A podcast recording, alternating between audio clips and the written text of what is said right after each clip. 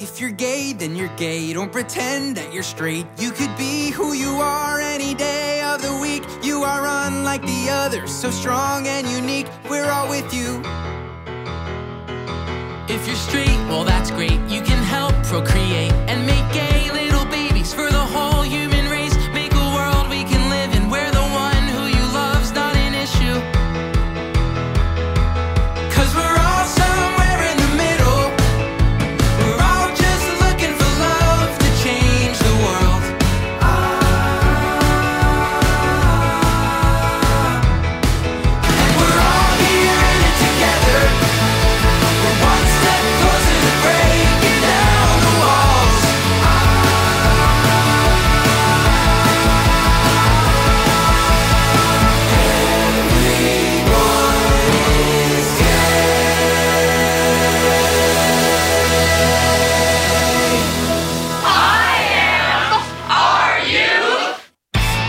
Thanks for tuning in and welcome to IMRU Radio Magazine. The nation's longest running lesbian, gay, bisexual, and transgender radio show. Out front and out loud since 1974. I'm Wenzel Jones. I'm Abby Dees. And I'm Steve Pride. Tonight is our annual kickoff show for Outfest, the yearly LGBT film festival right here in Los Angeles. and film producer JD Disalvatore will dish about must see films in the festival. Supermodel turned actress. Patricia, Patricia Velasquez. Velasquez. We, we like to say things in unison here. We'll be here in studio to talk about her film, Liz in September. And Tab Hunter will fill us in on the documentary about him called, of course, Tab Hunter Confidential. Well, that's a lucky coincidence, isn't it? It the is name? very, very lucky. The Tab Hunter. But 1st mm-hmm. the national and international news from our friends at This Way Out. I'm Carol Myers. And I'm Tanya Kane-Berry. With Newswrap, a summary of some of the news in or affecting LGBT communities around the world for the week ending July 4th, 2015. Breaking with several other African regimes, Mozambique officially decriminalized homosexuality on June 29th, 180 days after lawmakers removed that provision from the nation's penal code. The law had not been enforced since the country gained independence in 1975, but it was still illegal to be habitually engaged in vices against nature. The statute, created in 1886, was a remnant of Portuguese colonial rule. It called for such acts to be punished by three years hard labor, institutionalization in a mental health facility, and or disbarment from professional life. Decriminalization in the Southeast African nation, however, does little to prevent widespread violence and discrimination against sexual and gender minorities. Lambda, Mozambique's largest LGBT rights group, has been fighting for official government recognition for many years. They're currently campaigning for anti bias laws. It looks like a cross party marriage equality bill will be introduced in the Australian Parliament in August. Sky News first reported that Liberal Party MPs Warren Entsch and Teresa Gambaro will sponsor the bill, joined by opposition Labour MPs Terry Butler and Laurie Ferguson. Independent MPs Andrew Wilkie and Cathy McGowan will co sponsor the bill. The Australian reports that the measure will remove the definition of civil marriage in current law as a man and a woman and replace it with two people. The bill will apparently also guarantee that religious institutions will not be forced to conduct marriage ceremonies for gay and lesbian couples. A Liberal Party caucus will reportedly discuss allowing a free vote on the bill a week after it's introduced. Liberal Prime Minister Tony Abbott remains entrenched in his opposition to both marriage equality and to a conscience vote on the issue. The proposal won't pass without his MPs being allowed that free vote. Abbott brushed off the U.S. Supreme Court ruling last week as having nothing to do with his country.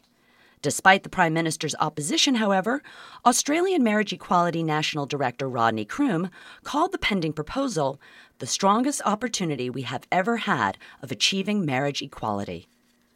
But gay and lesbian couples in Ireland, where a national marriage equality referendum won overwhelming support in May, apparently won't be able to tie the knot later this year as originally thought. What the Irish Times called likely pointless legal action from opponents will probably delay the government's official go ahead on opening the civil institution to same gender couples until 2016. A senior government official told the newspaper that, Our hands are tied. We are at the mercy of the courts. We are ready to go when the referendum result is final. The source added, but it looks like we are a long way from that point. In other news, riot police in Istanbul used tear gas, water cannons, pepper spray, and rubber bullets to break up the city's annual LGBT Pride March on June 28th before it could even step off. More than 50,000 people have attended the colorful event in recent years. But according to Agence France Presse, the scene turned violent this year after some of the rainbow flag waving celebrants began chanting slogans against Turkey's President Recep Tayyip Erdogan and denouncing the fascism of his regime. A media statement issued by the Istanbul LGBTI Pride Week Committee said that the march had suddenly been banned by the Istanbul governor's office, using the month of Ramadan as the reason without any announcement. They said this week that they would file criminal complaints against several government officials who were involved in ordering the attacks. Though same gender sex is not illegal in predominantly Muslim and socially conservative Turkey, homophobia is widespread. Istanbul Pride Weekend is billed as the largest gay pride event in the Muslim world, with marches, concerts, and festivals spread out over a four day period.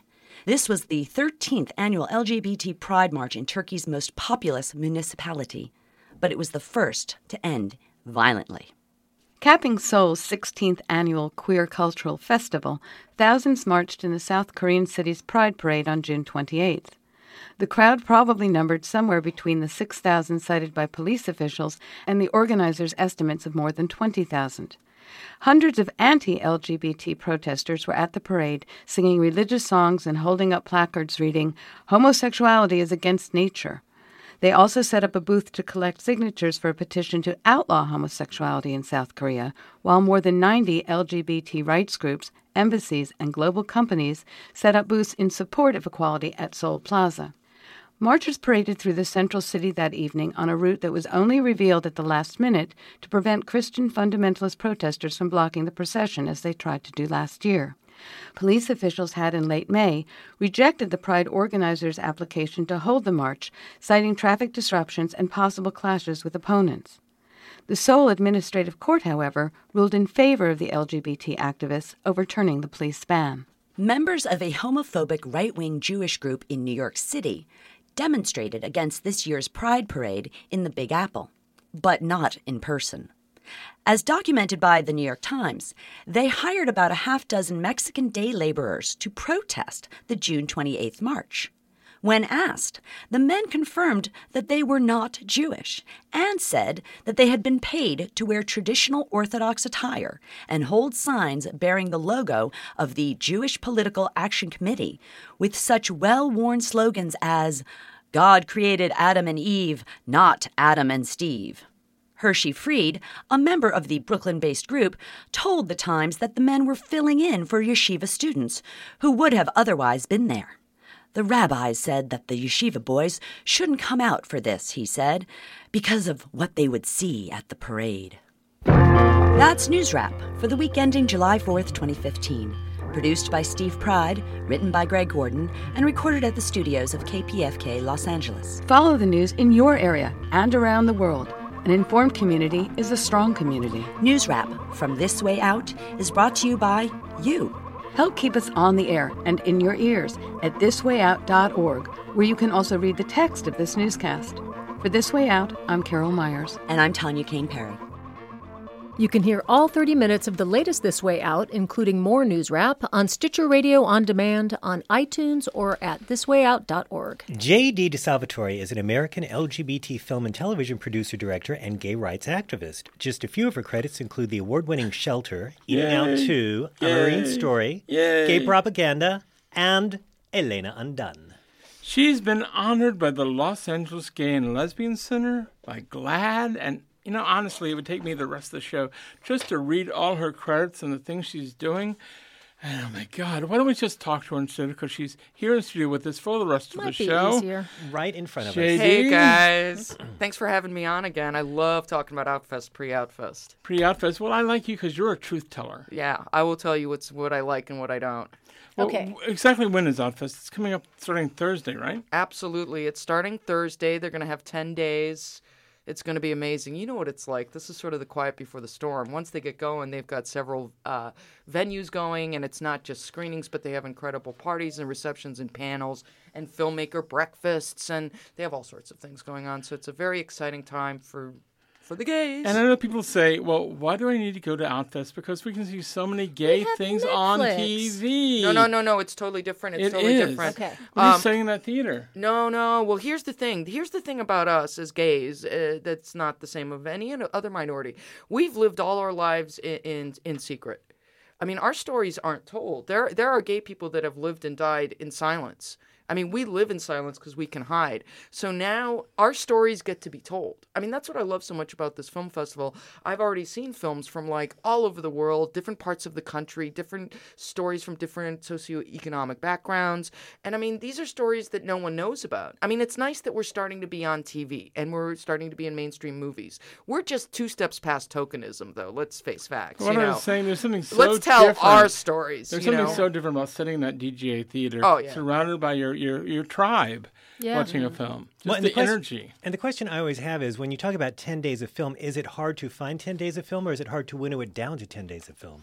I wonder how that is for them. I don't know because I'm not involved in, in programming, but um, you know, they have a new program programming staff over there and a new director of programming. I'm really impressed with. I mean, right away you can tell the. I don't know, maybe it's because more people are making films, but the quality of films this year it's a huge step, not only up, but there's also a lot of. I mean, it's a lot of very good quality, and also a lot of like sort of mini commercial films you know, films that you could see at your multiplex, only it's not at your multiplex because they're gay centric stories, but they're very fun commercial films. And then the quality of all the other films, it's just, you know, the zany comedy is actually kind of really good. You know, the, the big dramatic film is actually really good. And you know what? The documentaries are always strong. And they're and they're strong this year too. I mean, And very they're not moving. all going to end up on Netflix, and they're not all on iTunes. Oh no! Oh, and you could see it first. I mean, they might end up on Netflix three years from now. Yeah. You know, I just finished covering Frameline, and my assumption usually is I'll see the same films here at, uh, at Outfest, and it's not. There's very little overlap. I was stunned about how many different films there are at this festival from the one that was just a month ago. and all the filmmakers come and the actors come. Like I got a kick. Uh, I saw Liz in September. It was really nice to meet her and hear her stories. I mean, which you're going to hear in a few moments when you have her on. And we're talking about Patricia Velasquez. Thank you. Yes. I do love the international stuff, the commitment also to telling the stories that aren't getting necessarily told on the mainstream outlets.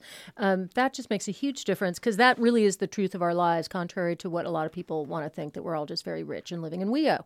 Yes. Well, don't don't spread that rumor too far. We liked it. The only reason corporate America loves us so much is they have the, they think we're like the big money d- demographic. Never mind, we're all very rich. yeah, we're we all very rich, and we buy products and keep putting us in your commercial advertising. Oh, very much That so. does but uh, work. but it, it was wonderful. Like some of these stories took me to places that I I just I loved. I loved hearing these stories and hearing from these people. And I've been involved in you know gay activism for 15 years, so I'm a little bit more familiar with a lot of stories that have been told to me through the course of my work. But if you're not, like the, this is a fantastic opportunity.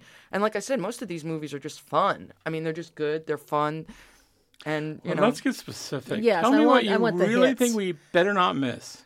I'm going to go through what I've seen and, and just by the schedule. First of all, uh, as far as documentaries, um, from this day forward was was sensational. It's basically a daughter that made a documentary about her father's transition into a woman, but there was something so like painfully personal about it. Like it might not have been the best documentary. It might be just be like I'm going to make a documentary about my dad's transition, and that's what made it gold. Is this the one where her best friend's father is also transitioning there in Indiana? Is that the same movie?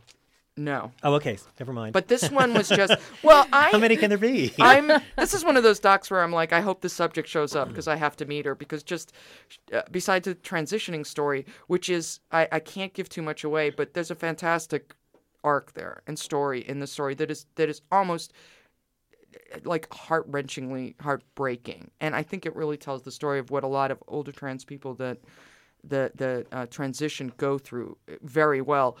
You know, I'm not so sure the kid making the documentary knew she was doing this, but again, it's raw. I mean, she's just showing you what's happening. But also, the subject is just a wonderful woman, full of full of whimsy, and she's an artist, and she's a little. I don't want to say kooky, but she's like that great spirit, like one of those special people that you meet once in a while. Just aside from the story or the trans, just in general.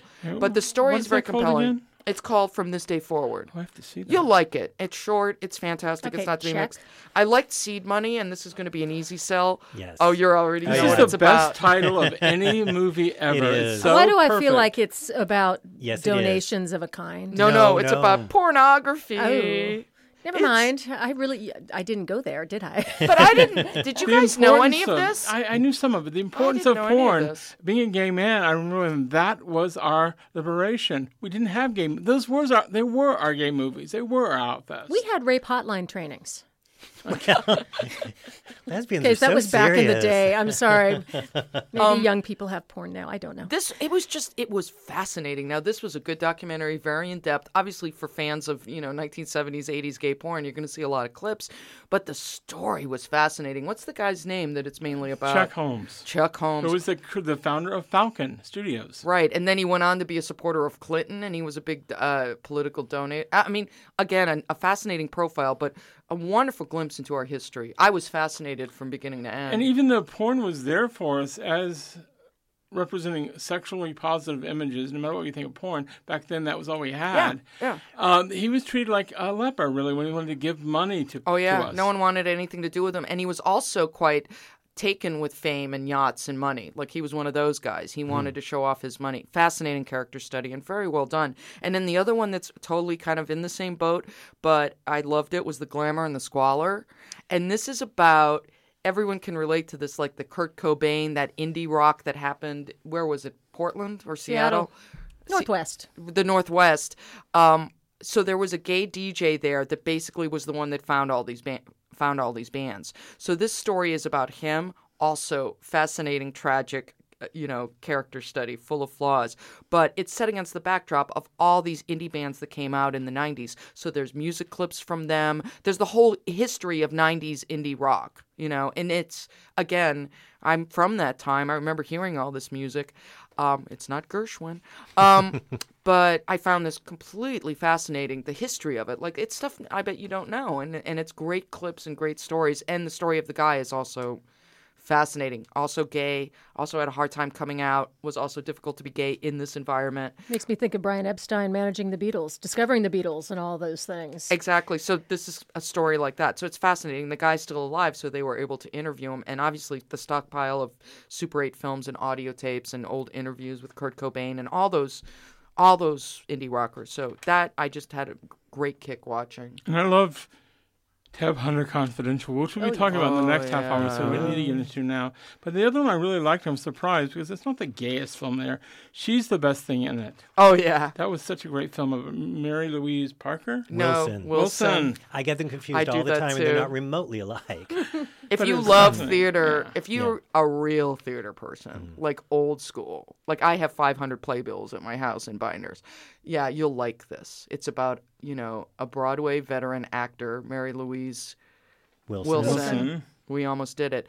And Because she is that actress, you never Right. quite know her name. And Which which is the beauty. her a But million she's times. been in everything. Which is the beauty of the documentary, by the way. Like when you go see this documentary, you're gonna go, "Oh, that's her from The Sopranos or from One Day at a Time or whatever."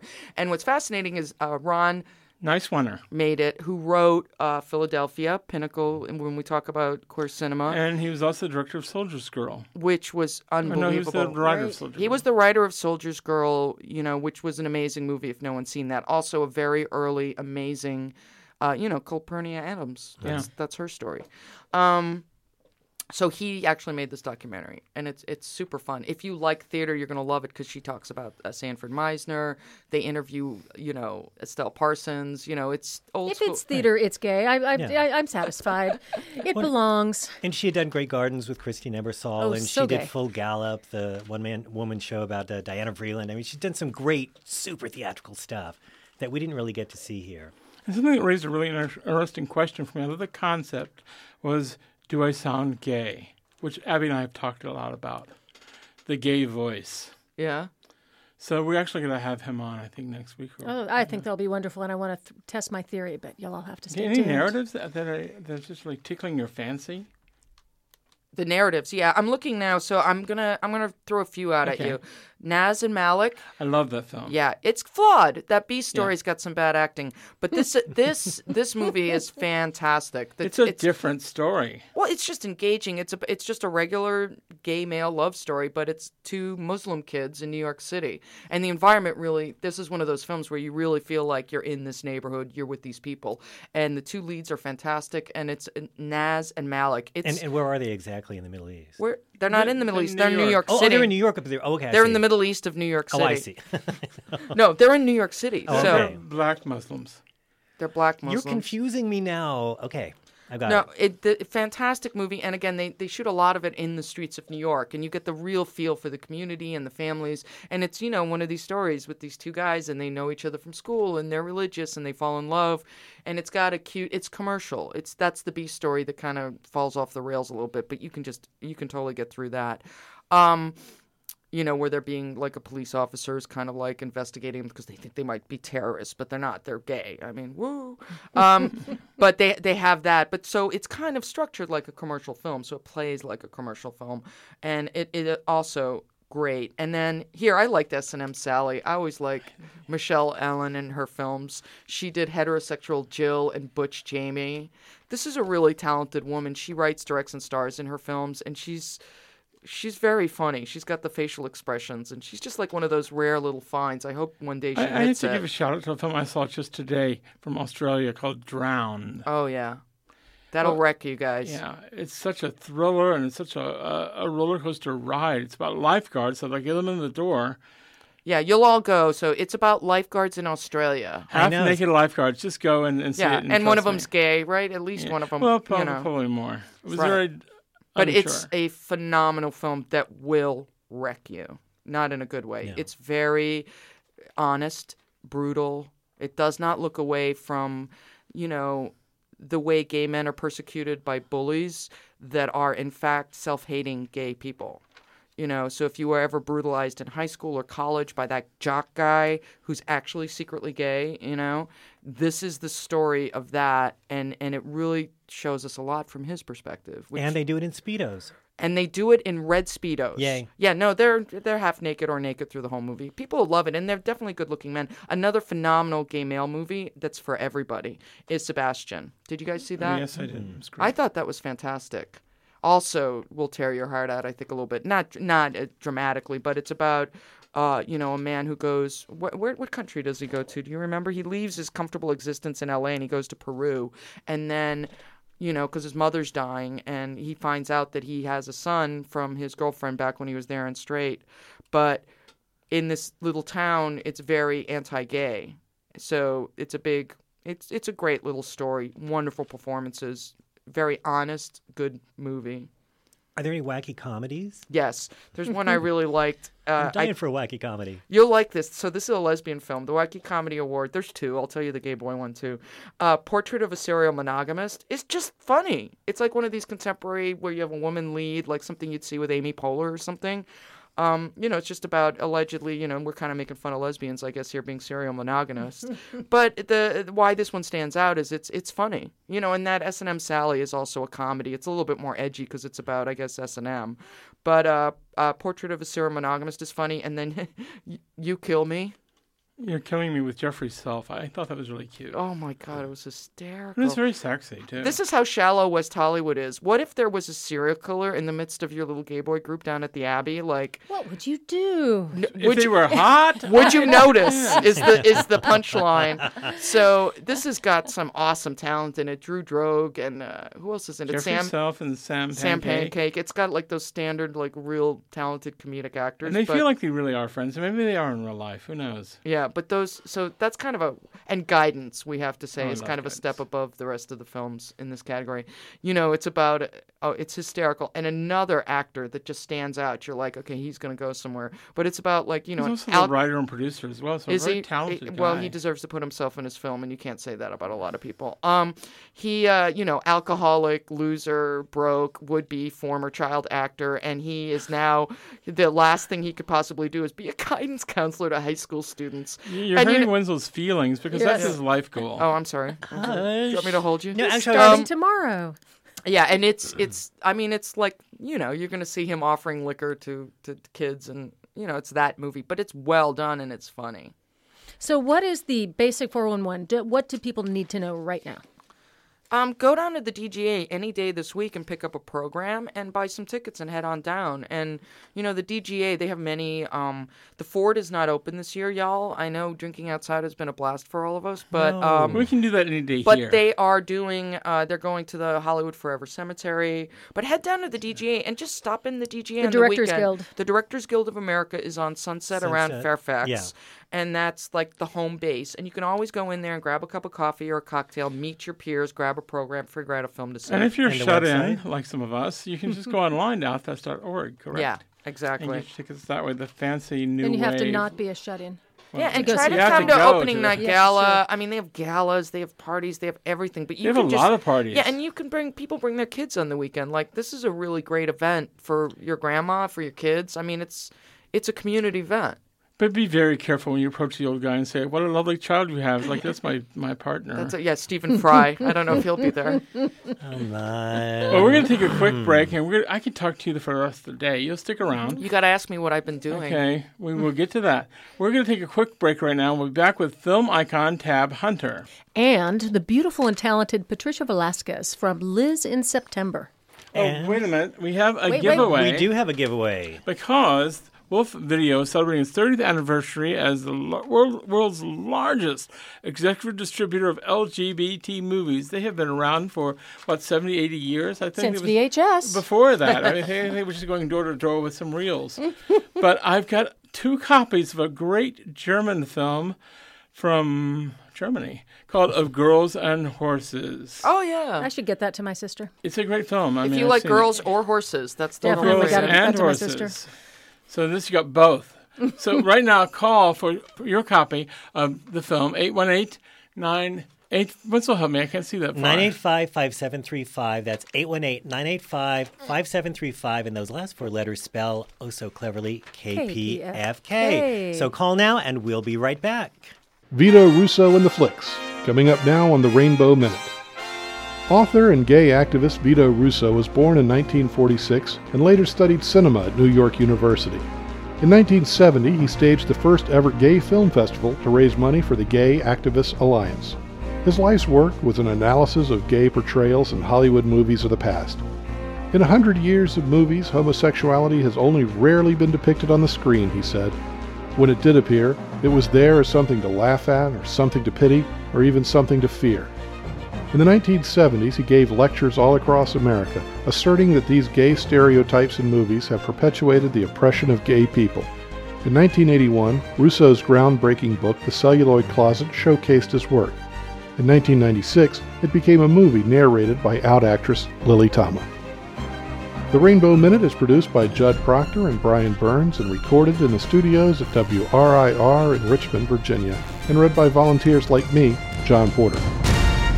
Hello, I'm Randall Kleiser, director of Grease, Blue Lagoon, White Fang, and It's My Party, and you are listening to IMRU Radio Magazine on KPFK FM, 90.7 Los Angeles, 98.7 Santa Barbara, 99.5 Ridgecrest China Lake, 93.7 San Diego, or streaming online at kpfk.org.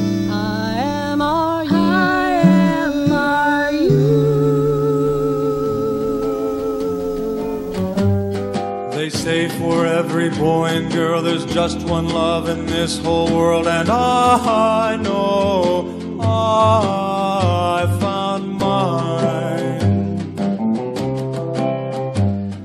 The heavenly touch of your embrace tells me no one could take your place. Ever in my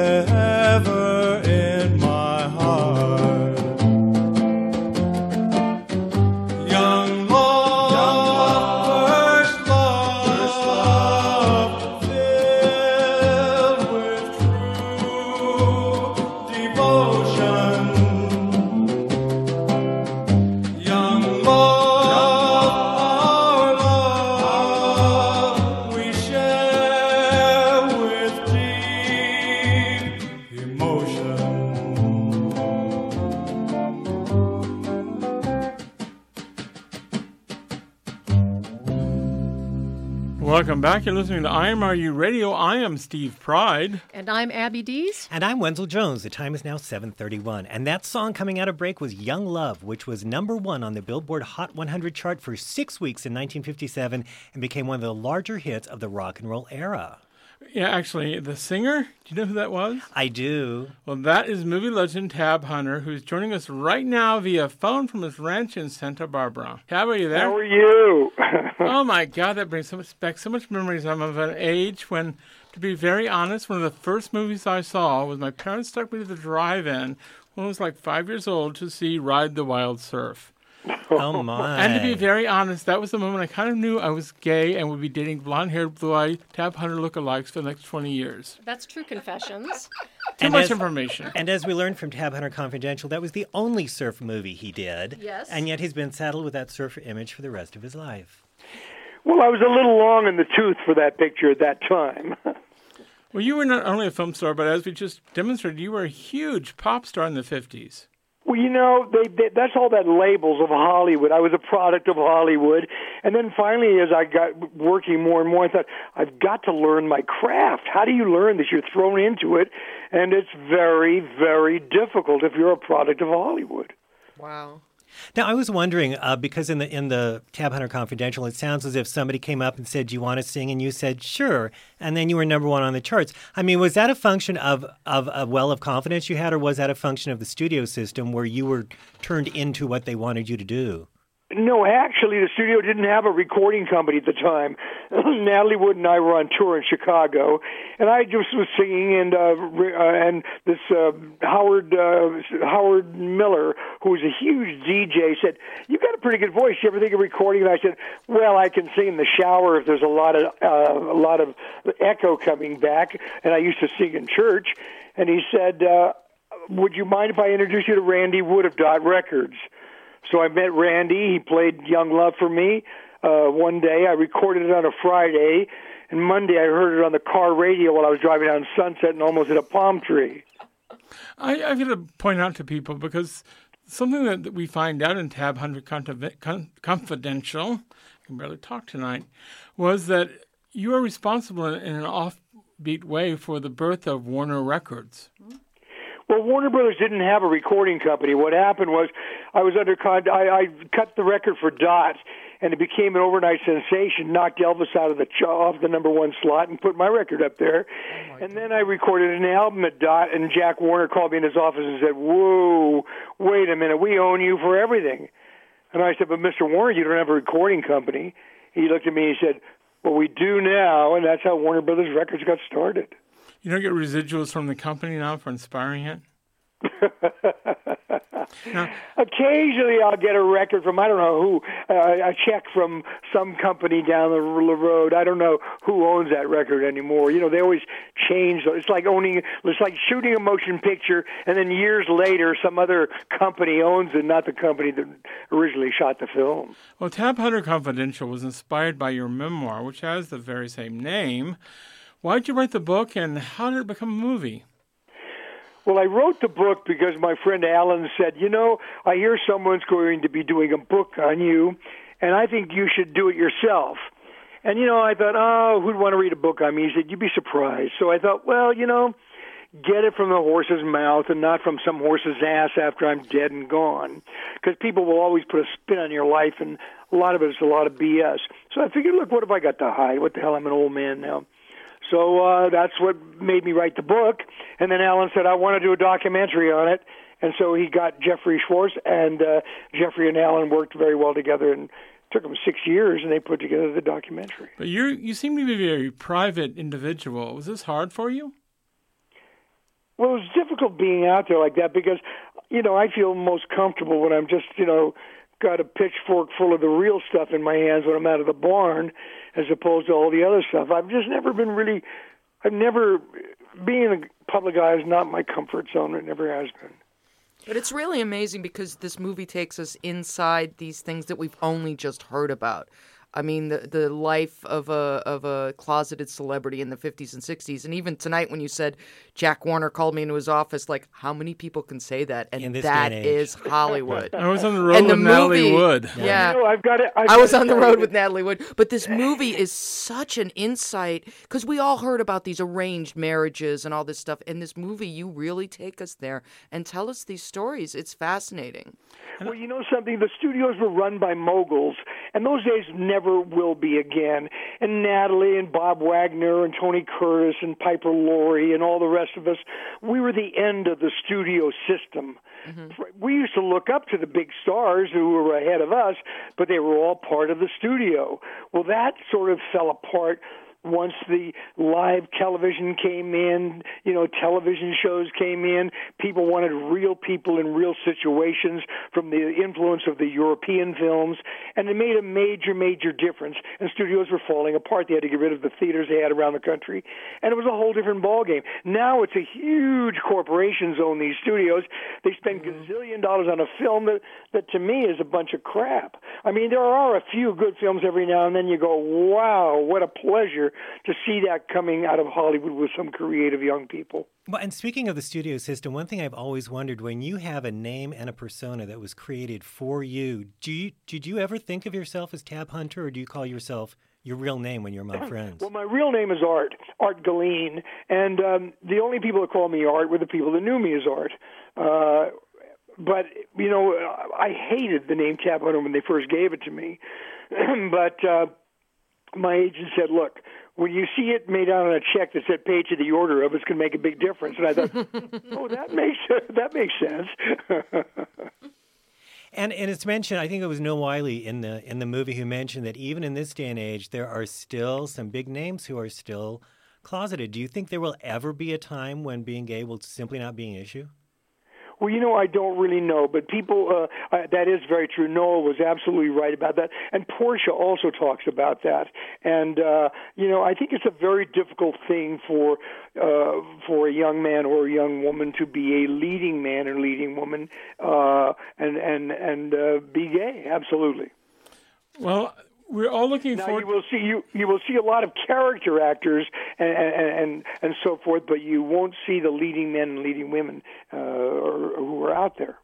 Well, Tab Hunter will be Tab Hunter Confidential will be screening at Outfest at 7 p.m. on this very Saturday at the main theater of the Directors Guild of America, and I will be there in the front row. Are you coming down for the screening tab? Oh, absolutely! I Oh, am fantastic. so excited that we're having this. That you all are putting it on at the Directors Guild, which is a fabulous spot for it, and you couldn't ask for a better theater. So I am just thrilled to death. And Jeffrey did the Vito. Your your filmmaker did the Vito documentary as well. Yeah, Jeffrey did Vito and he did Divine. I never saw Yeah. Vito, but I but Divine. He asked Alan and myself to do an interview for it, and we did.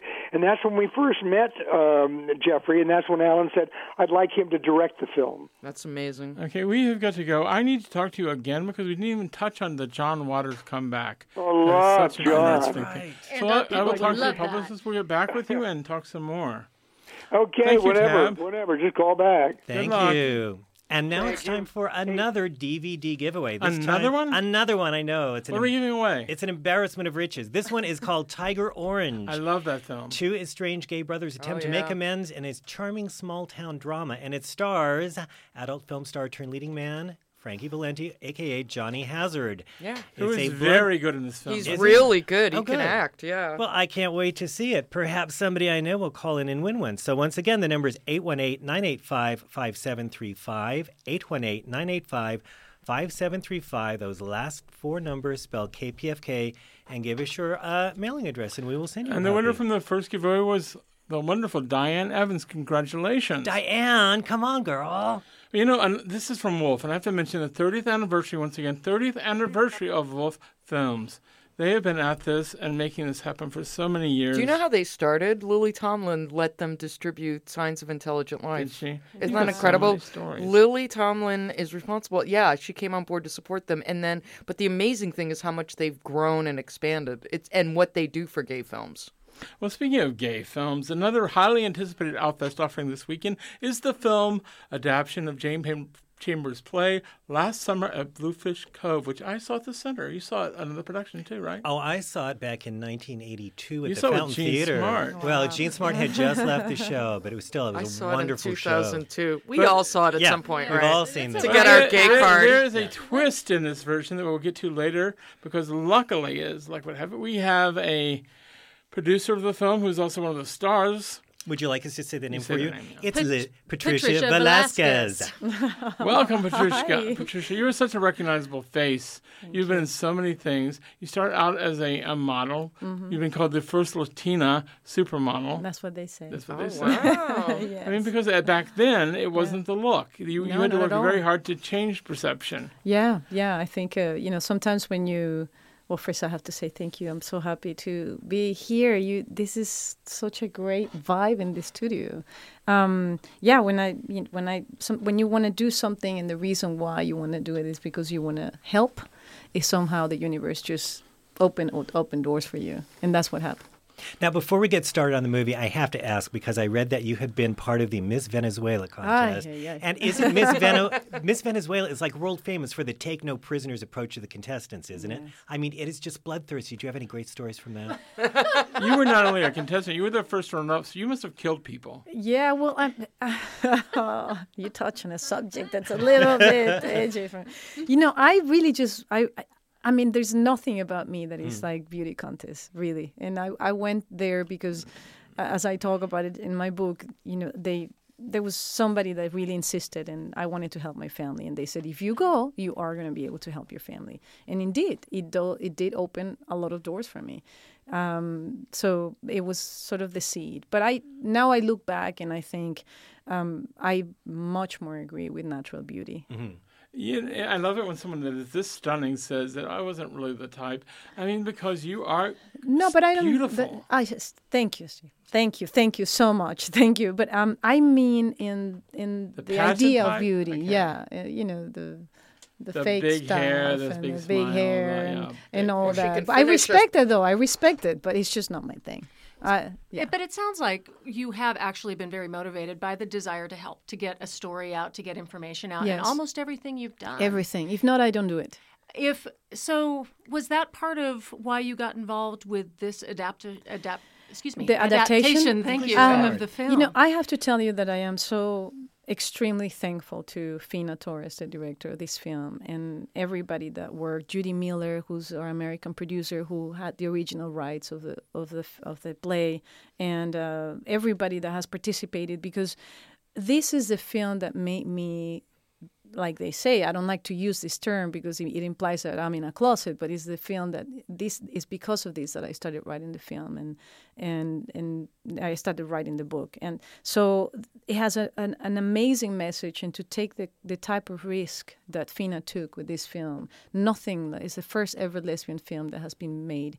She says in Venezuela, but I know is in the Hispanic world. Period. What, what- Nothing what has was the motivation to do it in Spanish and to do it in Venezuela? that was really Fina's idea. Uh, you know, we were working on another project, and uh, she came to see a master class that I take here in Los Angeles, and I was just doing a scene of this play, and um, uh, which I we I love. And when she started watching the the scene, she says, "I used, you know, I I I tried to to get this off the ground, and then it just."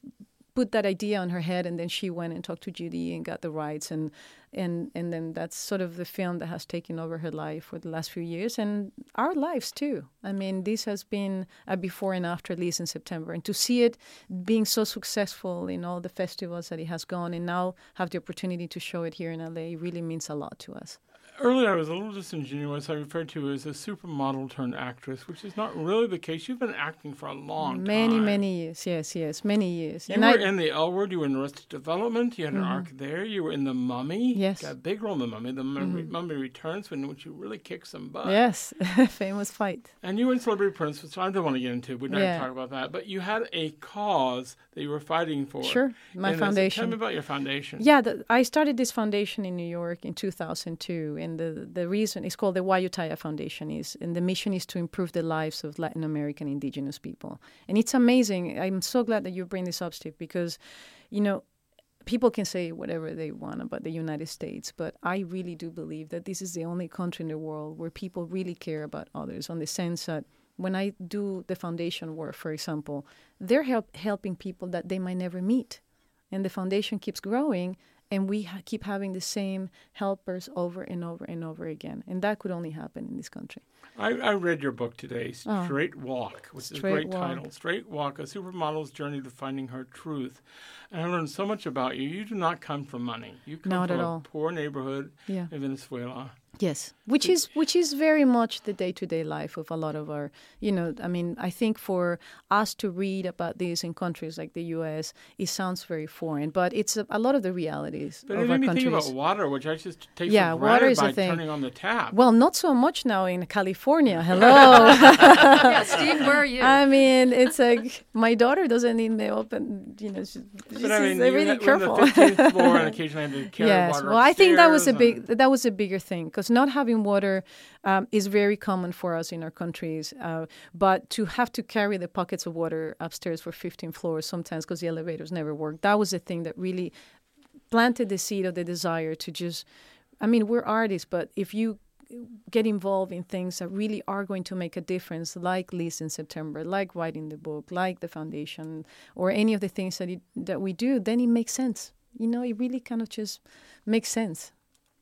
Now, you've been involved with big projects like The Mummy 2, and then, of course, any TV shows, this huge, well oiled Yeah. machine that you just get.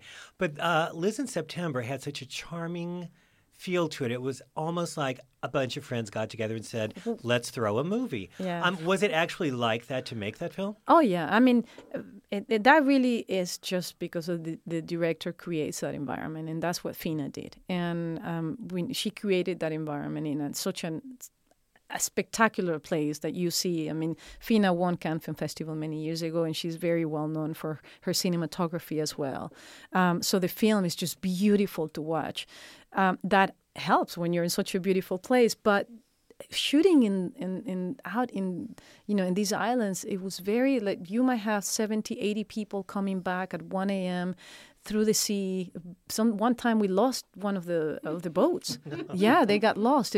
So um, it was very very challenging. And when it's so challenging like that the team has to stick together because otherwise you cannot. And why do the films stick together? One because of the director. And two because we believe in the project so much and all the actresses were very very close friends Has the film been aired in Venezuela? Yes, yes, it, came, it what's was. the reception? Oh, very good. It was out, you know, like any other regular film. So it because of all the actresses, Eloisa Maturen, Mimi Lazo, Elba Escobar, wonderful act, you know, Danay Garcia, who lives here in Los Angeles, um, uh, Arle Torres, and Maria Luisa Flores, and. Um, we're so well known in the country that there was a lot of people in the box office for sure. a lot of people what going is to the the situation theater. with LGBT people in Venezuela? Unfortunately, it, I, I I think Fina has done a lot with this film, and my book also I think is motivating a lot. We don't have any sort of rights. It's not you know uh, legal marriages doesn't exist or anything like that. So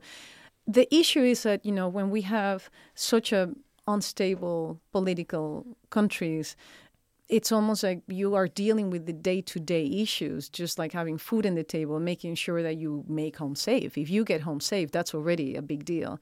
Um, and the electricity and just so much of the basic basic things are not working right now that um, to this seems something very developed for a country, but which it doesn't mean that uh, there is not a community that are not fighting for it. I actually don't think that the government would be against it. I really don't. I just really think that there hasn't been the opportunity to get there because the struggle right now is just too challenging. I, I wanted to go back to the book very, very briefly because we need Mm-hmm. to talk more about the movie. But there were two things in the book that really moved me. Your kind of lesbian awakening when you met Sandra Bernhard Ah, yeah, Sandra. was Mhm. beautiful. Well, she's she's wonderful. You know, she she really taught me so much. I mean, I didn't even speak English when I met her, so so much of who I am today, I I owe it to her because she really just took such a good care And the other thing in the book I really have to ask about was when you flew back from Europe to Venezuela or New York Mhm. to Venezuela to come out to your mother. Yes. And Yeah. That's a good story. Yeah. for something. Tell me about that. Well, that was the first chapter I wrote. That's the reason why the book is here. Um, yeah, I mean, I flew from New York to Margarita Island, and then my brother lives in the sixth sixth floor. Um, it was Christmas time, so I just I was gonna say it to my mom, but I was so worried she was gonna have a heart attack. I hired an ambulance, and they were the ambulance was waiting downstairs. That's a classic coming out story that has to go into the all-time yeah, classic right. thing. And then you know, so sweet. My mom. Well, I don't want to tell the whole story, but my mom was so sweet. She just started crying and said, "I, you know, um, I can. My poor daughter. I can only imagine how hard it has been for you all these years." But then look at what happened. I have this image of the ambulance flying, going, just riding away. but at the same time, then we started hearing hearing uh, gunshots. So I'm like, okay, great. Now my mom didn't have a heart attack. Now she's gonna get a bullet through the window. So let's just go inside. That's beautiful. Well, the movie is going to be, I think, a huge hit at Outfest. I Liz hope in so. September. I had to kind of chuckle towards the beginning of the movie if I could tell the audience, like, Yes. you've got a woman whose car or truck breaks down Yeah, Louise, outside, Eva. basically a sexy island commune of lesbians. Yes, it's this is. I what- started to kind of chuckle because I was like, "Look what she wandered into," and the and the movie doesn't give it away right away. But I'm like, "Hmm, it's only women. Hmm, there are no men, Yeah. and they are like you said, they're all very accomplished actresses, Very, and very. attractive." But Yeah. um, I was like, "Oh my god, this is going to be such a hit at Outfest." It's and it- really, really cute. I and think it's a very serious, touching movie. very movie. well. I think this is what's so brilliantly done by by Fina and, and It's you know adapting it because I, this yeah Move, this when I saw the play like ten years ago, I thought No, this is listen. yeah no the, No, the no, the play that was the based play on last was- summer Yes. at Bluefish. Yeah, Bluefish last summer at Bluefish Cove. Cove. I remember thinking this really is more cinematic than theatrical. Yes. So it's really overdue that this was done. so much and I know that they tried to get it off the ground and they weren't able to and now it's so great that Fina was able to to do it and they're very happy with it. I mean we've been in a few festivals and won like, quite a few audience awards already. So to be here in LA and Outfest, which is where most of us live, is such a great opportunity. And I think the audience is going to connect with it because you know, I mean, Wolfe videos, they were doing such an amazing work at, at advertising it and just putting it out there. And the message has such a sweet, the, the film, ha- it's just sweet. The message is sweet, but it's also very profound. And, ev- and everyone will relate to one character. Yeah.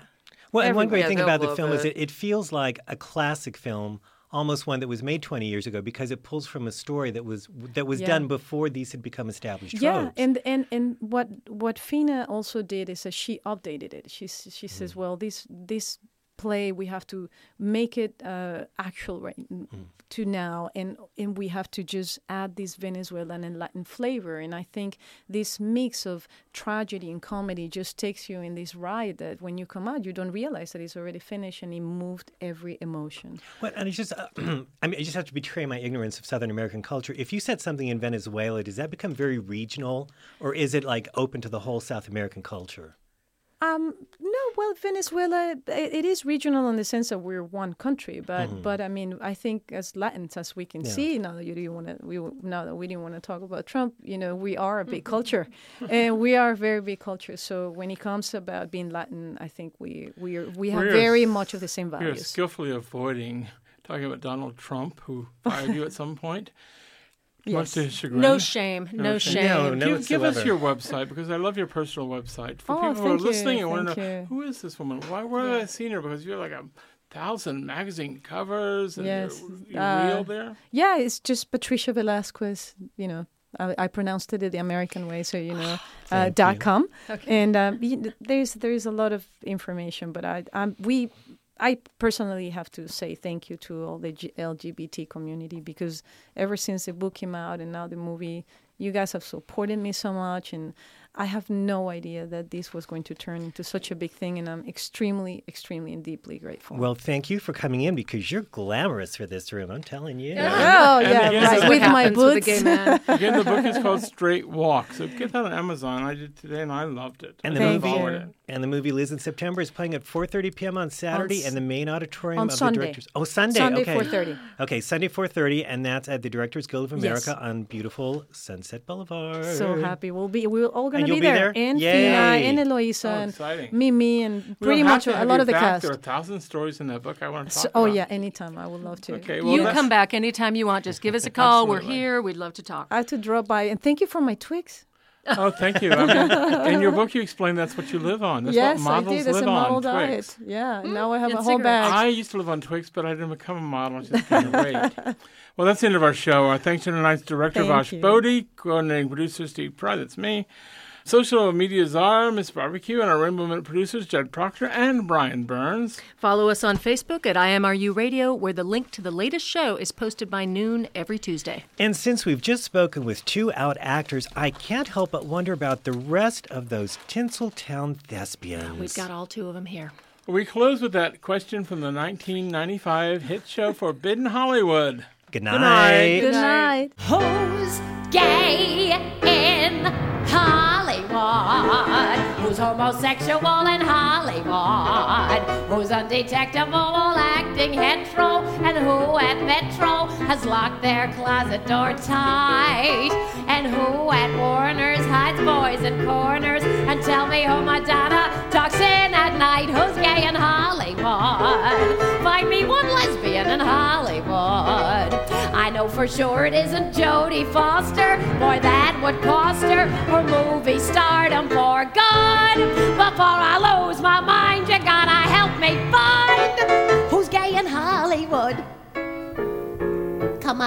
out, wherever you are. Oh, come on now. You know, it's very chic to be gay. Really, it is. Why, 10% of the world's population is. So how come I can't find one in Beverly Hills? Ah, well, you know something. I'm beginning to think that there's a cure for homosexuality. A SAG card. But you know, I think I'll find me one gay movie star in this dump tonight if it kills me. Even got me my searchlight here. Hmm. See. How about you? No? Well, just gotta keep on looking. Who's gay in Hollywood? There must be one gay star in Hollywood. Since I'm Bette Midler and not Perry Como, my fans are homo, and in New York I'm a star. But out in Brentwood, no culture gent would admit that he plays gypsy while